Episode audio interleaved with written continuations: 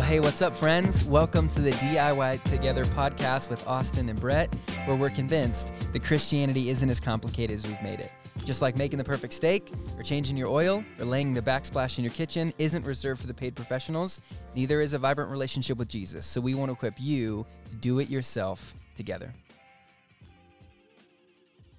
Well, hey, friends, thanks so much for joining us today on the DIY Together podcast. This is Brett with my friend Austin. Austin, how are you doing today? Good, man. Just had Chipotle for lunch, so you can't really have a bad day after Chipotle. Mm, love it. Uh, well, today on the episode, we're diving into the topic of pursuing purity. And on the last episode, uh, we talked specifically about uh, pursuing purity in the area of pornography. Uh, you and our friend Kellen provided, I thought, just some amazing insights and and really helpful uh, framework uh, to to think about that, to to process that, to learn about it. Some really practical things to do as we as we move forward in it. Uh, today, we're going to look specifically at pursuing purity in our relationships. And so today, I'm really excited to hear. Uh, I know some of your content is is amazing. I know you got a lot of it. So we're gonna we're gonna move ahead. I'm I'm excited to learn from you today, Austin. 15 minutes, we'll get it. It's going to be good. Um, but maybe the first question we can start with, Austin, is maybe you can demystify this concept of pursuing purity in relationships. How have we overcomplicated this or gotten this wrong? Yep. Yep.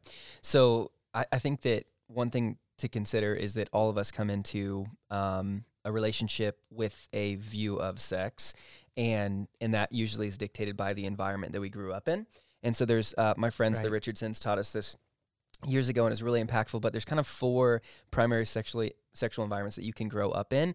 And so number one is silent. This is, you know, again, this is not to bag on parents or anything like that, but it's just uh, an environment where it wasn't talked about. And so the problem with it is because it can be awkward, I get it. But the problem with that is that if the parents are silent about sex, then you're going to be informed by your friends or uh, media or whatever it is. So that's the first option, silent. The second one is saturated. This is kind of uh, the environment I grew up in, and it was more of um, just like almost cheapening sex and making it very casual and um, and so I, I feel like I didn't have a Mhm. very robust view of sex. It was kind of cheapened.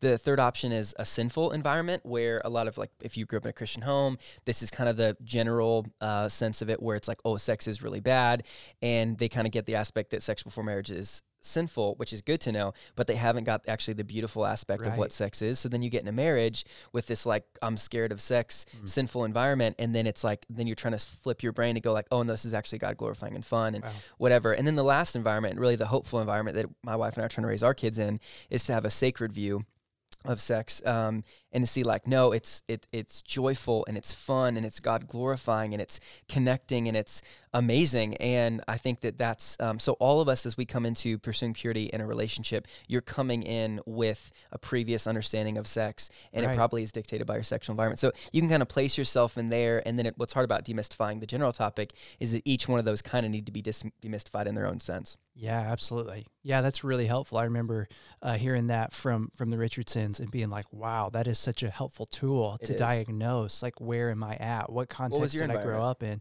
Uh, in the silent, actually. Uh, makes sense uh, fun fact, fun fact. I was just, and maybe there are people out there listening, and this is the same exact situation as you. So I'm not making light of this, but I was just given uh, like a pamphlet that explained what sex was by my parents. can we find that pamphlet Uh, it put on your social it was weird. I'm gonna be honest; it felt a little weird. Uh, but it was so silent. My parents actually d- just, and nothing against them. I have amazing parents, but they just didn't feel Yeah. confident, equipped enough, maybe to share that with me. And yeah that that's that's what I grew up with, you Yeah. know. And so it, you, we can come from any any type of background, but such a great helpful way to diagnose uh, where we're coming from. So that's that's a great tool. Thanks, thanks, Austin. Um, let's move into now s- just some vision. What what has this uh, looked like maybe uh, in your life? What has God done in your life in this area? Maybe you can give us give us some thoughts on that. Yep. So I do a ton of weddings uh, every year. It's a joy. I love it. I sit down with every couple and I lay out four things that I'm asking them to do in order for me to do their wedding. They're walking with Jesus. They're um, in church and in community. They were pursuing premarital counseling, and lastly, they're pursuing purity.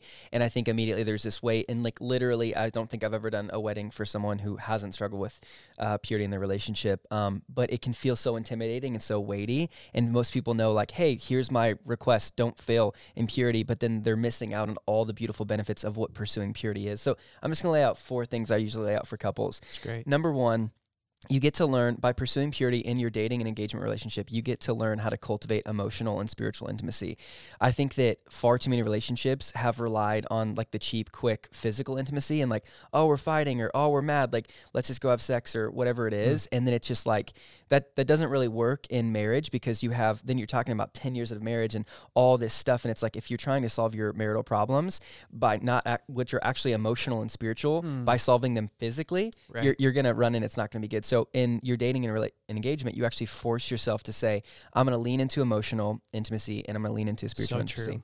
The second benefit is just developing mutual trust for future opportunities. So, my wife and I didn't bat a thousand by any means in our purity before marriage, um, but she saw me fight for it. And so when I'm hanging out, when um, uh, in different environments, when I'm taking trips, Kristen's not afraid because uh, she trusts me because she saw me pursue purity and fight for that in our right. um, in our dating and engagement That's relationships. So I think you just get to establish um, that we're like, oh, like you really are generally going to fight. Number three, and this is so significant. This is to the guys. Um, so many women are convinced and they're believing lies naturally because of culture that they are essentially the the accumulation of whatever their body looks like or whatever their body mm. can do. And I think that, you know, you think of Hosea and Gomer in the Old Testament and Gomer's just been a prostitute and Hosea comes and loves her scandalously and, and he's like I don't I don't want you f- to use you I, w- I want you to like heal I want to heal you and, and like love you and care for you mm. and so I think it's so beautiful for women to be healed from their cultural upbringing to see that um, this man actually like loves you for just you and not mm. just your body. I think it's so significant. Mm. And then the fourth benefit of pursuing purity is learning to choose the spirit over the flesh. So here's mm. what I tell people all the time. If you're struggling with purity in your dating relationship, it's actually not even a purity problem. It's a spirit versus flesh problem. And so it's like, it just yeah. doesn't get whatever the root of that is. The root of it essentially is that you're choosing your flesh and gratifying that, not the spirit and what Jesus wants you to do. Right. And so, yeah, you get married and yeah, you can have sex whenever you want. But at the same time, that's going to show up in different ways, and it'll show up in other ways than purity in your relationship. Does that make sense? So those are four benefits. That's that's amazing. Okay, just just to recap, because this was great content. Okay, cultivating emotional and spiritual intimacy. It's one. Two, mutual trust for future future for the future. It's amazing. Three, smashing lies uh, about maybe what we believe about our bodies. So mm-hmm. good. And then four, just um, learning to choose to walk by the Spirit, to gratify the Spirit rather than the flesh. That's so good. So yeah, amazing, amazing, amazing. Okay, uh, now what are some things, Austin, we can do or ways of thinking about this specifically that uh, can help us moving forward? Yeah. So again, working in fours for some reason today, but uh, four steps to pursuing purity. So here's just being really, really Lay practical. on me. Here's what Kristen and I did, honestly. Um, number one, and this is probably over. I, I, get that people probably understand that, but boundaries, boundaries, boundaries, boundaries. Um, 1 Corinthians six eighteen says to flee sexual immorality, and um, so that language flee isn't doesn't say, but I think what we normally how we normally interpret that verse is let's flirt with sexual immorality. Like let's not Ooh. do it, but let's like get kind of close. And he's like, no, flee means you're flee, actually running, not flirt. Yeah, you're running away. Um, and the other verse too to talk about boundaries is Romans 13, 14. I mentioned this on the last episode on pornography, but it's saying don't make any opportunity for the flesh, basically. And so I think like for boundaries just re- like and it can seem restrictive to your freedom but i'm telling you it actually frees you up so much and so a mm. couple instances for kristen and i we were like we cannot be in a room with cl- behind closed doors mm. um, and it was and it, this is just it was really significant the other one a uh, couple were not staying out too late so we f- we felt like there was a natural connection between the later we were together, the less we had a will to fight. And so that was there was a connection between how late it was and our, our um, mm. failing in it. Two or three, Chris and I never struggled with this particularly, but it's such a struggle. But no, like no sleeping in the same bed together. And so Hebrews 13 4 says, keep the marriage bed pure. Of course, it's talking about sex, but I think there's also a beautiful benefit. Like on my honeymoon, one of the best parts of it was waking up next to Kristen and mm. even going to bed next to her. And so I think a lot of couples are like, we're pursuing purity, we're not doing whatever, but we're sleeping in the same bed. I'm going, I think it's still compromising God's heart. Yeah, that's great. And the fourth one that's really prominent is I'm like pleading with people, don't take trips alone together, just the two of you to a certain place. Mm-hmm. Maybe you're with family, maybe it works well or something like that. But I think especially it can just be really hard to take uh, longer trips together, and that can go in. So that's good. Number one, boundaries. Number two is accountability. Um, you have friends, so we, I would text my friends before I hung out with Kristen, and they would pray for me, mm-hmm. and then they would check in after on my way home. So again, the the curfew kind of thing, right. and they were great. I think there's a difference between spiritual partners and spiritual police. Uh, spiritual police can be like just checking in, whatever. I like um, but I think spiritual partners are people that actually care and are fighting it with you and are going, I- am in this with you as well. So look for spiritual partners to have accountability with. Uh, three, spend your time together on spiritual things. This is massive for Kristen and I. So we would always read books together like shoulder to shoulder we'd have a book open and we'd read a chapter and she'd read a couple pages and i'd read a couple pages. But the kind of idea is if you if you netflix if that's all you do of course you're going to want to chill right? Like but if mm-hmm. you're reading a gospel book you're probably going to want to talk about gospel stuff. And so kristen and i made it a rhythm mm-hmm. when we'd hang out to actually open a book about jesus and read it and we'd alternate books. We'd go like a jesus book and then like a marriage book.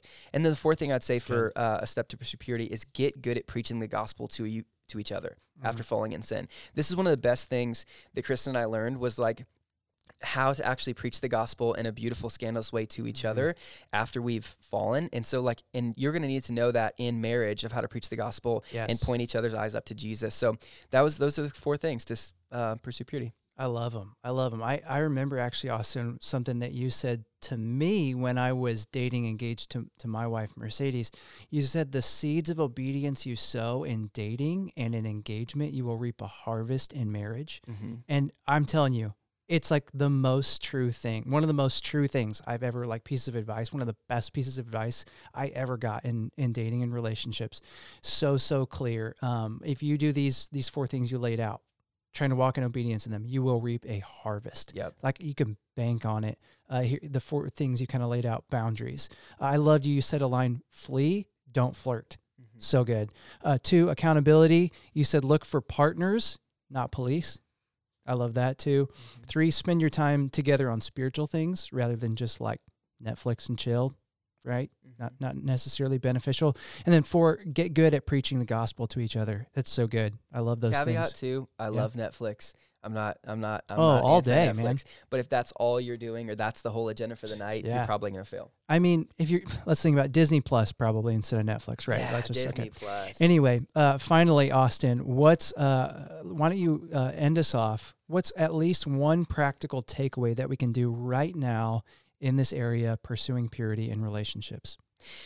Yeah, man. I, I, mean, the biggest one is just around conversation and accountability. The, the, the compel call to action is establish clear boundaries and accountability. So for my single friends, uh, this is don't wait to think about purity in relationship um, until you're dating because what happens mm. is once you're dating your judgment's co- probably going to be clouded by wow. the person or whatever and so it's like this is a conviction you need to land on now and i'd say to my dating or engaged friends out there um, number one, if you've pers- if you've failed in pursuing purity, uh, I love the story of John eight with the woman who uh, was caught in adultery, and Jesus goes, "I don't condemn you."